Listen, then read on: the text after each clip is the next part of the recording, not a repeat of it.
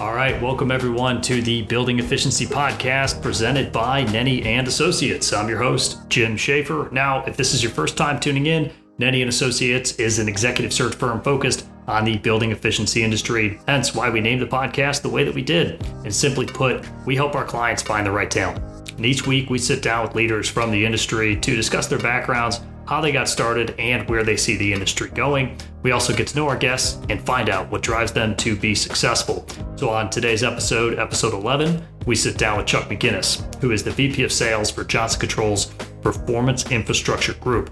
Chuck walks us through his background, where he sees the industry heading, and he also highlights what motivates him on a daily basis. It was a great answer that I think we all can adopt.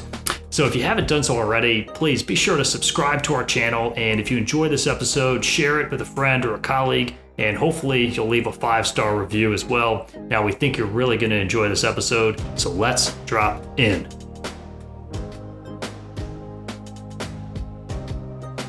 All right, welcome back to the Building Efficiency Podcast. Today we're sitting down with Chuck McGinnis. Chuck, welcome to the show. Thanks, Jim. Glad to be here. Yeah, of course as you were planning out your goals and objectives for 2020 professionally and personally, you probably didn't have podcast guest on that list, did you?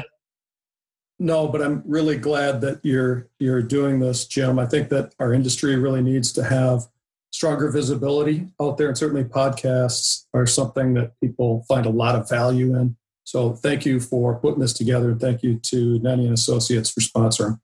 Yeah, of course. I'm glad uh, you and I made the time to do this. So I know you've been in the industry for a long time. A lot of people are going to know who you are, but for the people out there who don't, Chuck, can you tell us a little bit about your background? Sure. I graduated from the University of Wisconsin Stout, and uh, right upon graduation, really joined this industry. Uh, in the first role, I was selling maintenance contracts for heating, ventilation, and air conditioning systems, working in a, in a branch for Honeywell and you know had a lot of success in sales. Was uh, one of the top hat winners, uh, and moved into sales management largely because I wanted to help other people and coach. Um, I had a background in athletics and I played played some baseball, and I really liked the the role of coaching. And so I moved into sales management. Did that for a while. Uh, moved into a role uh, in marketing uh, for a couple years uh, then joined a couple different organizations and functioned as a general manager in three different roles. Um, then I joined Johnson Controls in 2000 and have been here ever since. I've been in uh, seven roles here at Johnson Controls and been just just love working here. Really appreciate uh, the JCI leadership and the uh, confidence that they put in me to make me vice president of sales for performance infrastructure for North America. And then shortly thereafter, you know, was elected by my peers as chairman of the National Association of Energy Services Company, something I'm truly honored and humbled uh, to have uh, been able to fulfill for the last uh, year and a half. Chuck, throughout your career, you know, you, you've probably seen a lot of, you know, change, transition between, you know, HVAC, building automation. Uh, you mentioned selling, you know, service contracts early on in your career, and then obviously fast forward to today into energy performance contracting. So as you take a look at the, the landscape, kind of where we're at, um, you know, how is Johnson Controls positioned today? How are you guys going to market? And what are you seeing just from your vantage point, kind of where the market sits today? I think the customers have unique needs that they didn't have in the past. Uh, there's a lot of pressures on them that they haven't seen before uh, both the advantages and disadvantages of technology has has caused them to become complex organizations where before perhaps they were more simple. So many of the um, many of the offerings and the go-to-market strategy that we're building is specifically tailored to those customers. Uh, we we can help them take a giant stride forward in the execution of their strategic plan by bringing financial, technical, and operations solutions to them. And uh, you know, with guaranteed outcomes.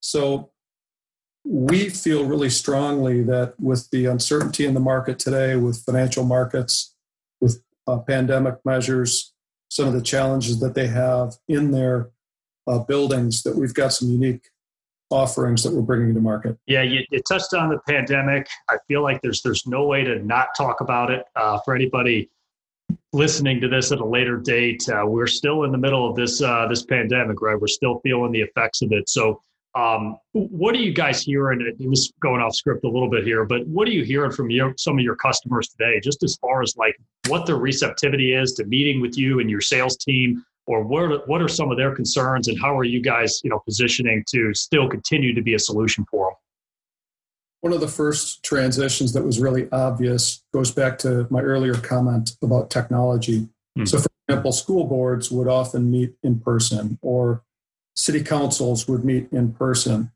they quickly found that they weren't able to do that anymore so they had to go almost 100% online and then you start looking at the educational models that we have for our kids and for our higher education students.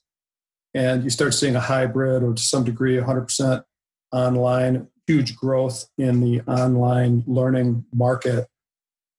This has caused a huge amount of uncertainty with our customers. Particularly the most complex organizations have probably the highest level of uncertainty, those that have complex revenue streams, complex operations. The offerings that we're seeing that they're most interested in are really as a service offerings. Mm. Infrastructure as a service, energy as a service, technology as a service. All those are models that, along with ESPC, energy savings performance contracting, and P3s, public private partnerships, they're, they're all starting to become very germane, very relevant to our customers. Embedded in those models is pandemic measures whether it's um, pandemic measures that are designed to reduce the spread of the virus, or whether it's a pandemic measure that's designed to change the occupancy of a facility at a rapid rate. For example, a temporary hospital, or going into a pandemic mode of a of a hospital, or converting a dorm into a an isolation dorm, or changing the occupancy of a research facility. Hmm. All of these things are causing uh, a level of needs that our customers had that they haven't had before.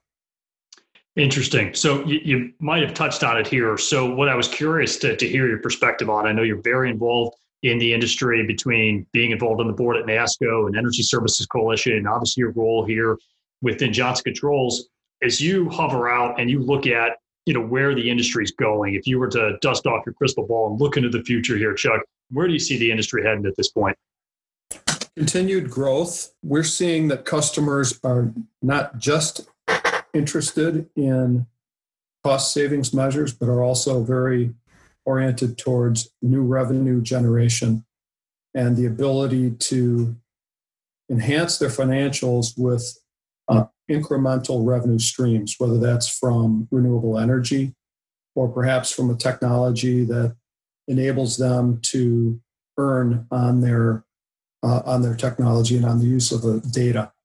So the the growth of the industry, particularly from a NAESCO perspective, is pretty remarkable. You know, our affiliate members uh, have really great products and services that they're they're bringing to market, and they're constantly innovating and the the ESCOs in the industry are you know really dependent on our affiliates to, to be consistently bringing new innovative products to market and then you know our financial partners uh, coming up with new and unique uh, financial models will will also continue to cause the industry to grow grow and diversify and so that's what we're seeing from a from a NAESCO perspective. And Chuck, for the last part of the show here, these are the uh, the same four questions to ask. I asked every guest who comes on. So I wanted to start off here.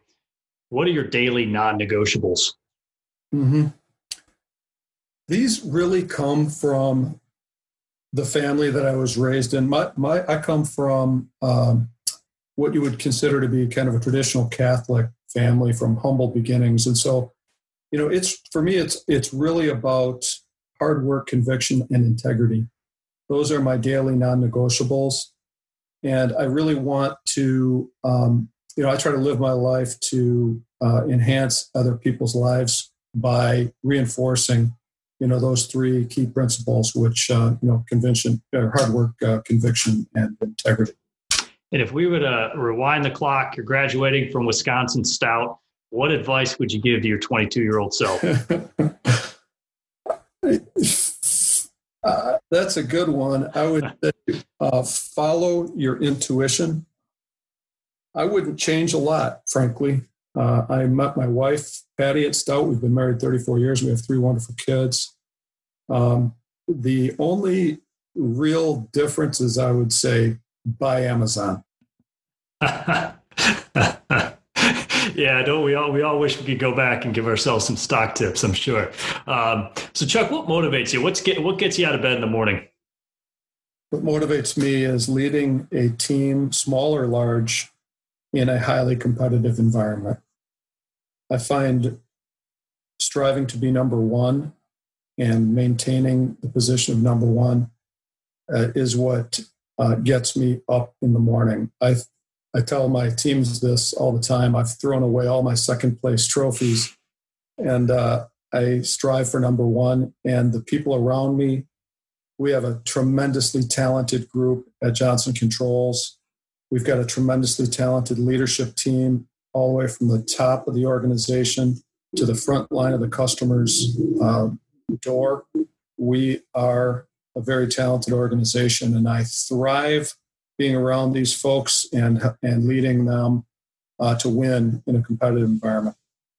So if you're throwing away your second place trophies, I don't even want to bring up the topic of participation medals. They probably wouldn't, even, wouldn't even want to go there with you. Um, but but Chuck, to, to close out the uh, to close out the show here, what do you want your lasting legacy to be? Everybody out there brings value, and I want to make a difference in people's lives first and foremost family, but certainly friends and colleagues. That's what drives me, and that's what I want as my legacy is uh, that folks will remember that I made a difference in their lives.